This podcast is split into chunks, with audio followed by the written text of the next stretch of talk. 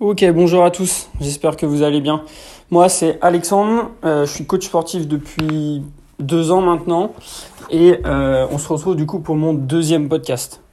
Alors, j'ai essayé de changer quelque chose par rapport au premier, notamment au niveau du son. Le premier, j'avais mis mes écouteurs, mais du coup, ça tapait contre euh, mes vêtements et on entendait un petit bruit.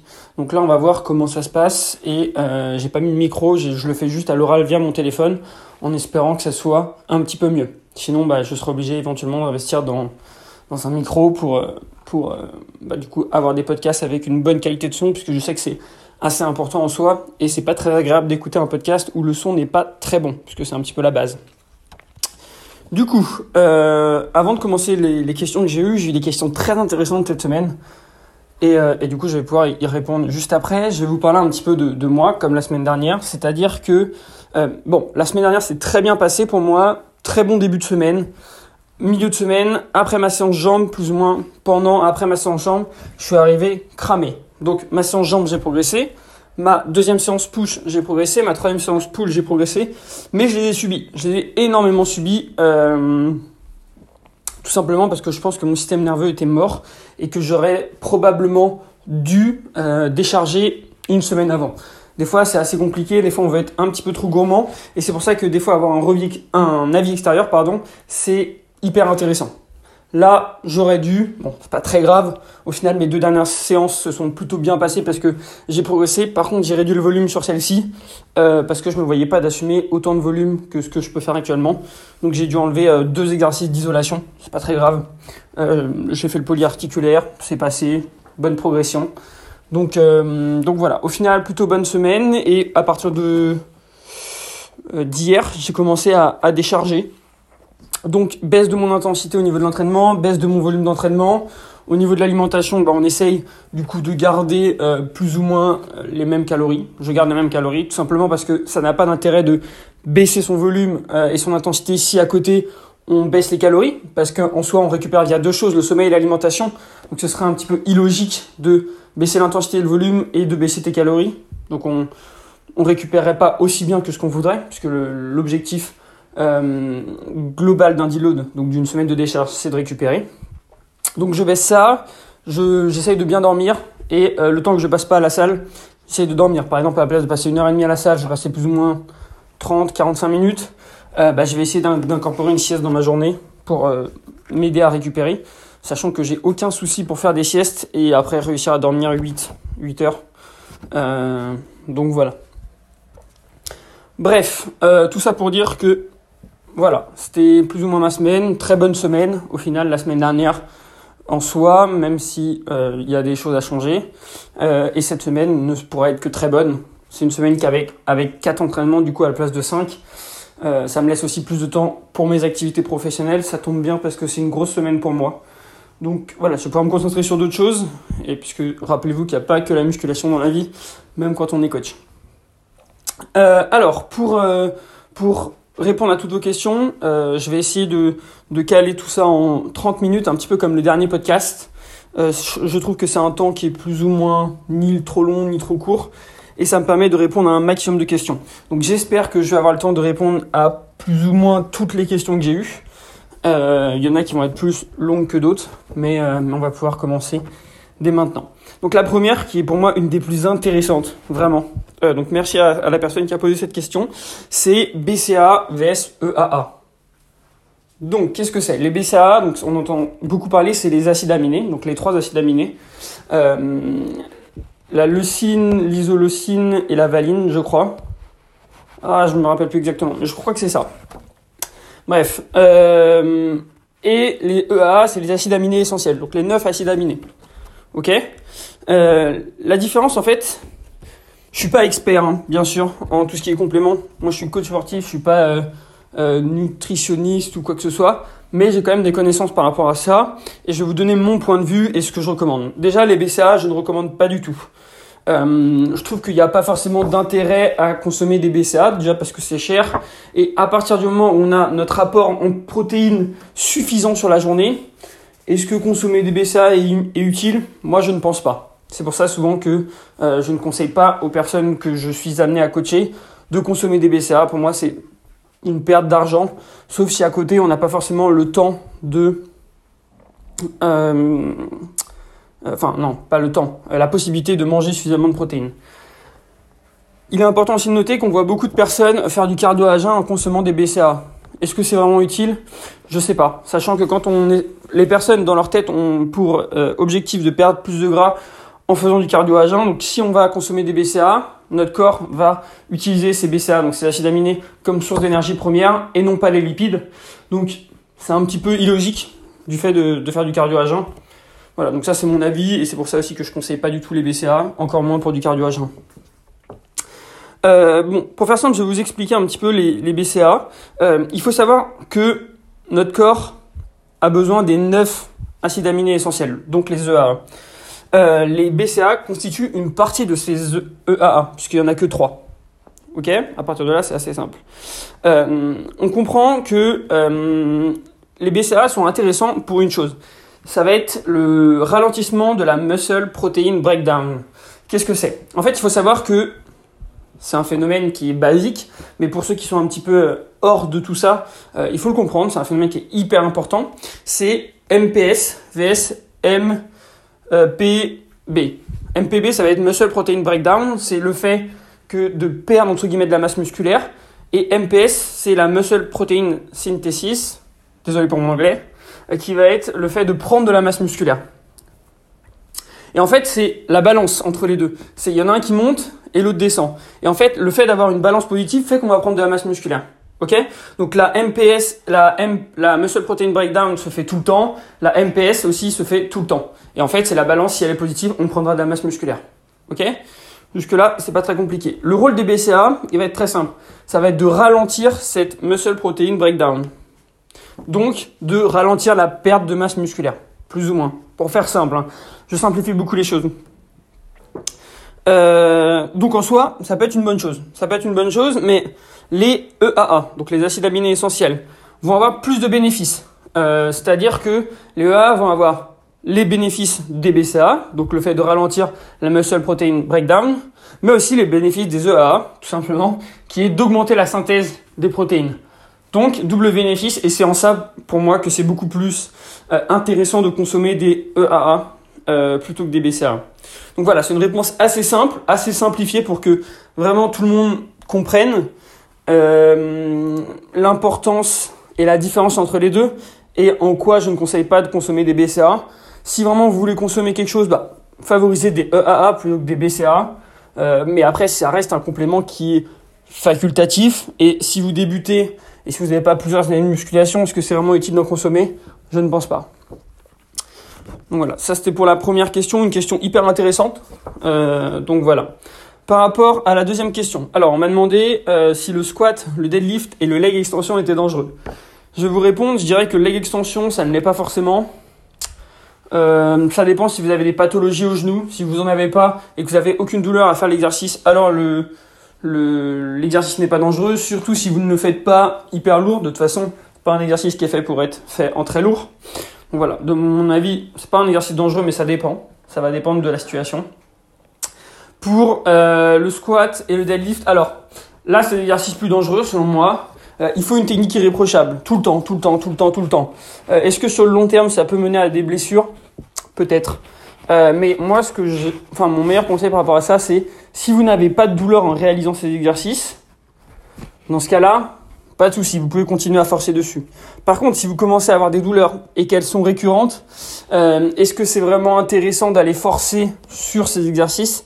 Peut-être pas, c'est peut-être que votre morphologie euh, ne vous prédispose pas à faire ces exercices et dans ce cas-là, il vaut mieux ne pas continuer à forcer sur ceci parce qu'en soi, euh, aucun exercice n'est indispensable et vous pouvez très bien remplacer ces exercices, même si ce sont des gros exercices qui vont engager un maximum de, de masse musculaire et qui sont hyper intéressants, que ce soit pour prendre de la masse musculaire, perdre du poids parce qu'ils vont brûler énormément de calories. Et bah voilà, c'est pas très grave. Personnellement, j'ai arrêté de faire du squat, arrêté de faire du deadlift parce que je me sentais pas à l'aise. J'avais souvent des douleurs dans le bas du dos et en plus je me suis blessé, donc maintenant c'est quasiment impossible que j'en fasse. Euh, mais des fois, il faut pas être têtu et ne pas penser que, ok, c'est parce que tout le monde le fait, donc il faut que je le fasse. Non, ça sert à rien. Vous allez juste vous blesser. Et euh, le but en musculation, c'est de tenir sur le long terme. Personnellement, je me vois encore faire de la musculation à 60 ans. Et j'espère que je pourrai en faire jusqu'à 60 ans, même jusqu'à la fin de ma vie. Mais voilà, pour ça, bah, il faut faire attention, il faut préserver son dos. Et euh, si on ne le sent pas sur un exercice, si on commence à avoir des douleurs, bah, il vaut mieux arrêter, tout simplement. Euh, voilà, donc c'est une question aussi intéressante. Euh, pour la troisième question, du coup, comment évaluer les bonnes charges sur les exercices et ne pas se sous-évaluer? C'est une question hyper intéressante aussi, donc c'est Ophélie, une, une de mes élèves, qui me l'a posée. Et elle me l'a posé aussi en, privé sur WhatsApp, donc euh, je lui ai expliqué. Euh, en fait, c'est assez simple. Moi, je pars du principe que... Euh, donc en fait, le fait de trouver ses charges, c'est hyper important, surtout sur une première semaine d'un programme, hein, pour ne pas perdre de temps. Et je pars du principe que trouver ses charges, c'est très très important, mais c'est pas très facile. donc comment faire? J'applique entre guillemets une procédure, donc c'est assez simple, à titre personnel. Hein. Donc je vais, et c'est à chaque fois ce que je conseille à mes élèves, donc vous faites votre exercice, c'est assez simple. Vous, vous, faites votre gamme montante. Par rapport à ça, à votre gamme montante, vous allez définir une charge de travail pour votre série numéro 1. Jusque-là, rien de bien compliqué. Euh, pour définir cette charge de travail sur votre série numéro 1, vous allez peut-être prendre en compte ce que vous faisiez sur votre ancien programme au niveau des, charges euh, sur un même exercice. Donc par rapport à votre série numéro 1, pour moi, euh, je donne un objectif à chaque fois en, répétition à mes élèves. Donc si en arrivant par exemple à l'échec musculaire, plus ou moins, ou RPE demandé, ça va dépendre de, la personne et de l'objectif. Donc si vous arrivez à l'échec musculaire ou au RPE demandé dans la fourchette de répétition que j'ai donnée, ou que vous avez, euh, dans ce cas-là, bah c'est très bien, vous avez la bonne charge et vous maintenez la charge sur toutes les séries. Si jamais vous voyez que au bout de, euh, bah, par exemple, si, l'objectif c'est de faire 8-10 répétitions, mais qu'au bout de 10 vous pouvez encore en faire, bah, dans ce cas-là, continuez votre série et aller jusqu'au RPE ou à l'échec si vous devez aller, enfin au RPE demandé ou à l'échec. Et dans ce cas-là, après, vous faites une petite euh, adaptation au niveau de la charge sur la série suivante. C'est aussi simple que ça. Et pour l'adaptation, moi personnellement, j'utilise un tableau que j'ai créé, à titre personnel. Donc je pourrais éventuellement vous le donner sur mes réseaux sociaux si vous voulez. Mais du coup, ce tableau aide à adapter les charges en fonction de, de la distance à laquelle vous vous situez à la fin de votre série par rapport à ce que euh, ce qui était marqué dans votre programme. C'est-à-dire que si euh, vous faites 12 répétitions et que l'objectif c'est de faire 8-10, dans ce cas-là, vous pouvez augmenter de 2,5, ça va dépendre de l'exercice aussi. Euh, donc voilà. Et en soi, ce que je conseille de faire, c'est pousser tant que ça monte. Surtout sur les exercices sécuritaires, pousser tant que ça monte. Si vous voyez que là, vous pouvez encore faire une répétition, continuez. Continuez tout le temps, tout le temps, tout le temps. Euh, vous êtes en haut, vous dites, allez, une de plus. Elle passe, ok, vous continuez. Encore, une de plus. Elle passe, vous continuez. Et faites-le, faites-le, faites-le, faites-le. Déjà, ça va vous apprendre à forcer. Et en plus, ensuite, bah, ça va vous permettre de euh, d'être vraiment sûr d'être à la bonne intensité. Et souvent, comme je l'ai déjà dit dans mon ancien podcast, on est vraiment loin de l'échec euh, musculaire par rapport à ce qu'on pense, surtout quand on débute, et encore plus quand on est une femme, d'après les études. Donc, forcez, comme ça vous êtes sûr de vous rapprocher le plus possible de l'échec. Et euh, c'est tant mieux. Tant mieux parce que votre charge après elle sera d'autant plus précise. Ok? Donc voilà, mon meilleur conseil c'est de forcer et ne vous sous-estimez pas. On peut souvent faire plus que ce qu'on ne le pense. Donc tant que ça monte, euh, allez-y, surtout sur des exercices sécuritaires. Par exemple, je vais vous donner un exemple, la presse, euh, la chest press ou les trucs comme ça, bah c'est pas grave si vous lâchez et que ça passe plus. Vous lâchez, ça vous tombera pas dessus. Euh, c'est sécuritaire. Donc, forcer ces exercices, il n'y a aucun souci. Autre question, comment bien maîtriser une reverse diète? Euh, Alors, c'est quelque chose qui est assez compliqué. Donc, je l'ai expliqué dans mon ancien euh, podcast. La reverse diète, elle consiste tout simplement à passer de son nombre de calories actuel, donc ça peut être déficit ou début de maintenance, jusqu'à la maintenance avec le plus de calories. C'est-à-dire que la maintenance, par exemple, ça va de 1800 à 2200 calories pour une personne lambda, et eh bah, ben, le but c'est de monter à 2200 euh, calories. Donc tu es à maintenance, tu prends pas de poids, mais tu es dans ta fourchette haute. Et en fait, pour gérer cette reverse diète, bah, il faut y aller lentement. Lentement, augmentation éventuellement du métabolisme via l'augmentation de la dépense. Et sinon, y aller lentement, être progressif, ne surtout pas augmenter d'un coup. Une reverse diète, c'est assez long, mais euh, du coup, c'est quand même primordial dans certains cas. Donc euh, mon meilleur conseil c'est de prendre ton temps si tu veux euh, faire une reverse diète. augmenter principalement tes glucides et tes lipides, bien sûr. Les protéines dans une certaine mesure en fin de reverse diet pour moi. dans le sens où quand on augmente les protéines, les glucides et les lipides, on augmente les calories, on augmente aussi les protéines qui vont venir de, des autres aliments, donc les protéines qui vont être issues de nos sources de glucides et nos sources de lipides. Et dans ce cas-là, on a moins de protéines de qualité. Et dans ce cas, augmenter ces protéines peut être intéressant. Et sinon, euh, bah voilà, augmenter doucement, être patient et euh, et je pense que c'est déjà pas mal. Euh, après, il y a plusieurs choses. Ça va dépendre aussi de la situation dans laquelle vous êtes. Si vous êtes dans un taux de masse grasse très très très très très très bas, c'est mieux de faire une diète récupératrice plutôt qu'une reverse diète. mais quand je dis très bas, c'est post-compétition. donc voilà, éventuellement, je referai un, un podcast sur ça. C'est un domaine qui est beaucoup plus compliqué, qui est beaucoup plus réservé aussi à une élite, c'est-à-dire euh, en post-compétition avec un taux de masse grasse très bas, où le but, aussi simple qu'il est, c'est de prendre du gras de manière, du poids, du gras, de manière rapide pour sortir de cet état de euh, trop sec et du coup pas optimal pour la prise de muscle, la production hormonale, etc. etc. Bon ça c'est un autre sujet, mais euh, c'est aussi un sujet hyper intéressant. Et des fois, quoi utiliser reverse diet ou diète récupératrice, bah, ça va dépendre de chacun des antécédents, notamment euh, les s'il y a des troubles du comportement alimentaire, etc., etc. Donc en soi, on revient à la même chose, hein, comme d'habitude, ça dépend. On m'a aussi demandé un, taux de glucides à ne pas dépasser par repas. Alors ça, c'est une question plutôt drôle. Euh, le taux de glucides à pas dépasser par repas, c'est le taux de glucides qui te convient. En soi, il n'y a pas de, de taux. Euh, tant que tu respectes ton total en glucides sur ta journée, il n'y a pas de souci à manger la plupart de tes glucides sur le même repas. Par contre, euh, il faut aussi penser à ton entraînement et il faut aussi penser à ta productivité. On va faire simple. Euh, par rapport à ton entraînement, si tu manges trop de glucides avant ton entraînement, tu risques de pas être bien, d'avoir du mal à digérer et euh, du coup de pas être forcément performant, performante, du coup parce que c'est une femme qui m'a posé cette question, performante sur ton entraînement. À l'inverse, si tu manges trop peu de glucides, ça va être la même chose. Tu vas pas être forcément performante. Donc là, c'est à toi de trouver le bon taux avec le bon timing au niveau des glucides pour ton entraînement. Souvent, on conseille 25% de tes apports en glucides autour de ton entraînement. Euh, donc avant, après, éventuellement pendant. Moi, je conseille des fois même un petit peu plus, euh, mais ça va aussi dépendre des gens et euh, de ton apport en glucides sur ta journée. Ensuite, ça va dépendre de comme je te dis, la productivité. Euh, beaucoup de personnes mangent des glucides parce que c'est dans les habitudes et parce qu'ils le voient. Euh, mais est-ce que consommer des glucides est obligatoire sur le reste de ta journée? Bah pas tout le temps, euh, dans le sens où des fois, et à titre personnel, les glucides m'endorment plus ou moins. C'est-à-dire que quand je consomme des glucides, après, bah, je digère et euh, je suis beaucoup plus fatigué. Et dans ce cas-là, bah, c'est assez simple. Il suffit juste de ne pas en consommer. Et c'est pour ça que personnellement, euh, le matin, donc toute la matinée, je consomme pas de glucides et mes, premiers, mes premières sources de glucides sont à 13h. 13h, pourquoi? Parce qu'après, je vais m'entraîner vers 14h, 30, 15h. Euh, donc là, j'ai mes premières sources de glucides. Après, j'ai mes glucides euh, pendant l'entraînement, après l'entraînement et mon dîner aussi. Donc voilà, ça va dépendre aussi de, ce que tu fais dans ta journée, si tu réagis plutôt bien au glucides, si ça t'endort ou pas. Et dernier point, ça va être l'adhérence.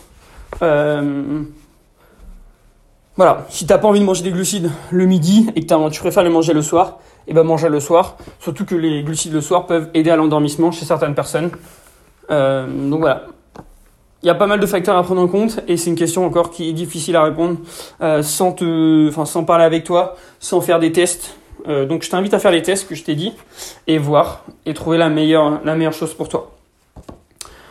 On va aussi du coup, euh, pour euh, rejoindre un petit peu la même question, quelle était la meilleure répartition entre glucides, protéines et lipides? Il n'y en a pas de meilleure, ça va être encore une réponse assez compliquée à donner. déjà, il va falloir prendre en compte les protéines. les protéines, là on va partir de 1,8 à 3 grammes par kilo de poids de corps. Ça va dépendre de la situation, de la personne, de pas mal de choses en réalité. Donc, les protéines, voilà. Si tu es en perte de gras, bah, vise une fourchette quand même assez haute. Pourquoi? Parce que ça va t'aider à, euh, à avoir une bonne satiété. Cependant, ne vise pas trop parce que si tu es déjà bas en calories, tu vas avoir trop de calories venant de tes protéines et tu n'auras plus de calories pour tes glucides. Donc voilà, il faut un juste milieu et ce qui te convient. Il y a pas mal de facteurs à prendre en compte. Ça va prendre aussi en compte ton activité physique, le nombre d'entraînements que tu fais dans la semaine, ton activité sportive. C'est-à-dire que si tu fais de la course à pied et de la musculation, tu n'auras pas les mêmes besoins en protéines. Ça dépend de ton niveau, de, de, de ton taux de masse grasse, de tes préférences, etc., etc. Donc ça aussi, ça dépend de pas mal de choses. Euh, on peut aller aussi, au-dessus des 3 grammes, hein, c'est pas un souci. Et d'ailleurs, je, vois beaucoup de gens euh, dire qu'en période de prise de masse musculaire, on a besoin de moins de protéines. Euh, alors oui et non. C'est-à-dire que les glucides vont être euh, protéines sparring, c'est-à-dire que bah, ils vont euh, prévenir la, perte entre guillemets de masse musculaire, mais il faut aussi prendre en compte que quand on augmente, comme j'ai dit tout à l'heure, ces calories, on a beaucoup plus de protéines qui viennent de nos sources de glucides et de nos lipides, donc moins de protéines de qualité, et dans ce cas-là, augmenter ces protéines peut être aussi intéressant. Donc voilà, ça va dépendre des gens, et puis aussi il faut prendre en compte que les protéines ont un fort pouvoir sur la satiété, donc en prise de masse, des fois ça va dépendre des gens. Il y a des gens qui ont du mal à manger, donc être trop en protéines, ça va c'est pas intéressant pour eux, mais comme j'ai dit, c'est aussi bien d'avoir des apports hauts en protéines. Même chose, ça dépend. Pour les glucides et pour les lipides, euh,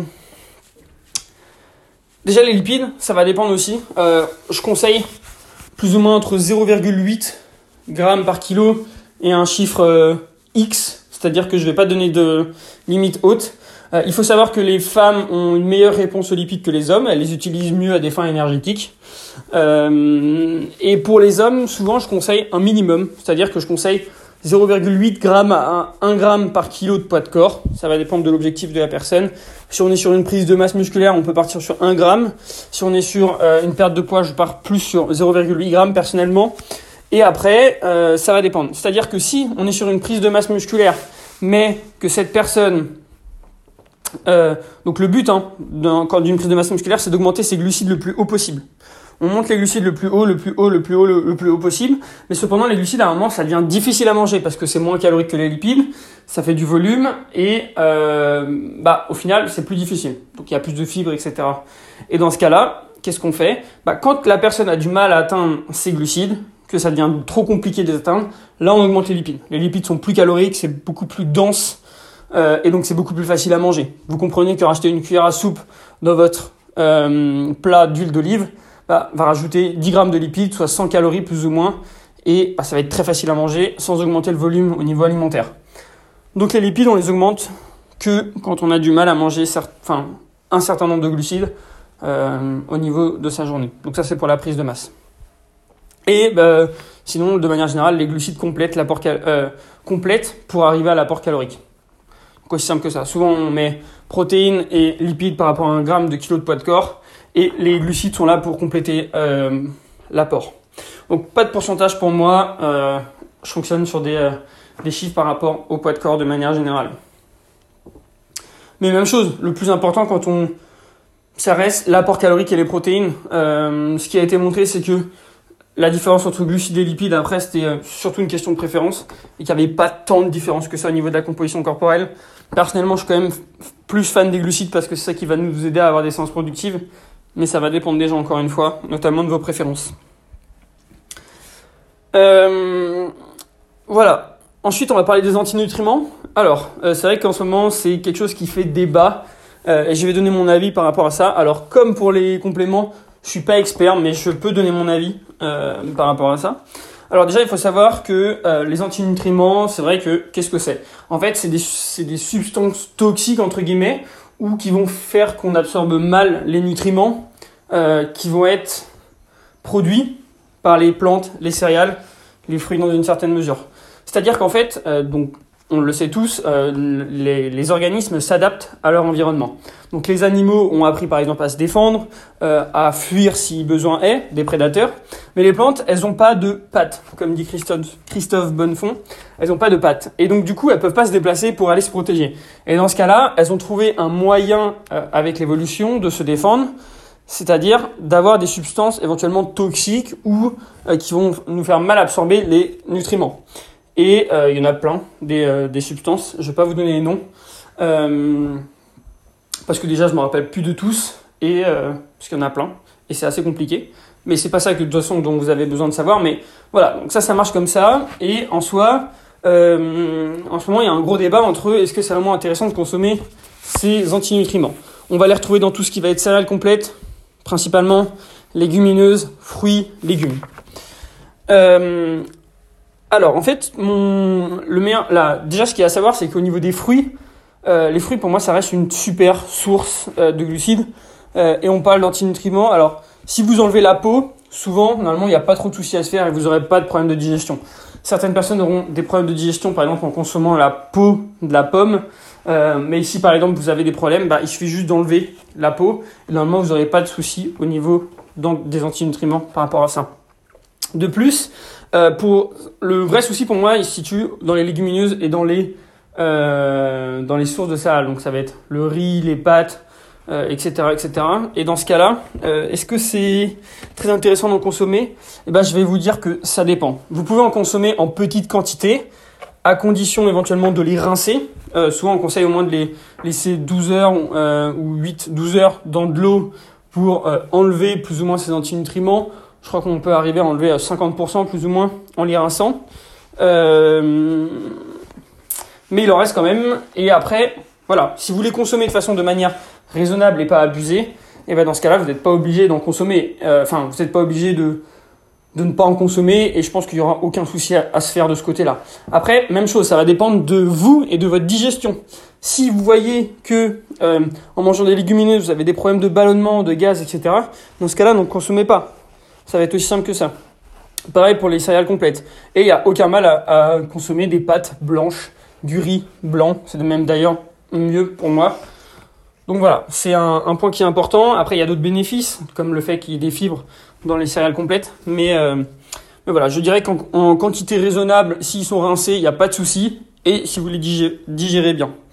Euh, et pour les légumes, pareil, souvent euh, les mieux, c'est ceux qui sont sous la terre, parce que du coup, ils ont moins besoin de se défendre. Mais pensez bien à les cuire, à les rincer, enlever la peau, et normalement, vous n'aurez pas trop de soucis au niveau de la digestion. Euh, c'est la même chose. Voilà, donc ça c'est une petite question encore euh, assez intéressante, assez complexe, hein, encore une fois. Euh, est-ce qu'il faut en manger ou pas? C'est un débat. Personnellement, je suis pas forcément pour la restriction, mais ça dépend de chacun. Moi, personnellement, je n'ai aucun souci à digérer ça, mais je sais que c'est pas le cas pour tout le monde. Surtout chez les femmes qui ont davantage de problèmes de digestion que les hommes. je le vois à travers mes coachings, c'est beaucoup plus récurrent que chez les hommes. Au niveau du rapport à la nourriture, alors c'est une question, enfin c'est même pas une question, c'est un, message. On m'a dit le rapport à la nourriture. Le rapport à la nourriture, euh, qu'est-ce que je peux dire par rapport à ça? Le rapport à la nourriture, il est assez simple. Euh, c'est, je vais vous dire un exemple hyper complexe, hyper euh, simple que je dis à chaque fois. C'est que il faut pas avoir un mauvais rapport avec la nourriture et il faut pas voir les aliments comme bons ou mauvais. Ça, c'est mon meilleur conseil. Ne catégorisez pas les aliments. Il y a des bons aliments par rapport à vos objectifs et il y a des moins bons aliments par rapport à vos objectifs. Et j'ai bien dit moins bons et pas mauvais. Donc par rapport à ça, vous devez comprendre qu'il y a surtout de mauvaises quantités et pas de mauvais aliments. Euh, pour vous illustrer mes propos, euh, on va prendre un exemple. Euh, je crois que je l'ai déjà dit déjà dans mon, ancien podcast. Du coup, je vais pas le répéter. Mais euh, sachez bien qu'il y a des mauvais aliments, selon moi, en fonction d'un moment T. C'est-à-dire que si vous avez faim, mais que vous mangez un aliment très calorique, comme un Mars ou une glace, bah, c'est pas très intéressant. Cependant, si vous devez manger beaucoup de calories et que euh, vous pouvez vous permettre de manger une petite glace, et eh ben c'est pas très grave. Et quand vous aurez compris qu'il n'y a pas de bons ou de mauvais aliments, tout est une question d'être raisonnable, euh, de quantité, et eh ben il y aura pas de souci. Si vous mangez un repas, par exemple un burger, bah, dans ce cas-là, pas de dessert et vous compensez sur le reste de la journée en mangeant peut-être le soir plus léger. Euh, en fait, tout est une question d'être de si tu manges plus un moment, et eh ben il faut qu'à un autre moment tu manges moins. Et voilà, tu compenses comme ça. Au final, tu trouveras l'équilibre même sans forcément traquer tes macronutriments. Euh, ce que je conseille, mais ça va dépendre aussi de l'objectif de chacun. Euh, je vais prendre une petite dernière question euh, que, qui m'a été posée. J'aurai pas le temps du coup de, de répondre à tout. Euh, ma dernière question, c'est qu'est-ce que je pense du jeûne intermittent? Le jeûne intermittent, c'est une très bonne chose, euh, mais il n'y a rien de miraculeux. C'est-à-dire que souvent, ça marche. Pourquoi? Parce que les personnes vont manger 2000, euh, cal donc on va dire 2500 calories en temps normal, mais comme elles vont enlever un repas sur la journée, et bah, euh, du coup, elles auront moins de calories. Et donc là, elles vont perdre du poids. Et c'est en ça que ça marche, le jeûne intermittent. en vérité, il n'y a pas vraiment de bénéfice pour la perte de poids. Après, il y a d'autres bénéfices, comme on voit euh, par rapport à l'insuline, etc. Euh, là, je ne les aborderai pas parce que moi, je vois. Voilà, pour moi, le jeûne intermittent, c'est surtout une, une méthode qui peut vous faire adhérer, qui peut être utile pour vous aider à tenir votre diète, mais je ne la conseille pas pour les bénéfices éventuellement qu'elle pourrait apporter. Donc, par rapport à ça, quand utiliser le jeûne intermittent bah, Tout simplement, si vous, n'avez pas faim, le matin, bah, ne mangez pas, tout simplement. Faites votre premier repas quand vous le souhaitez, par exemple vers midi ou, n'importe. Et en soi, euh, bah, ça vous permet tout simplement d'avoir plus de calories sur le reste de votre journée. Euh, comment expliquer ça?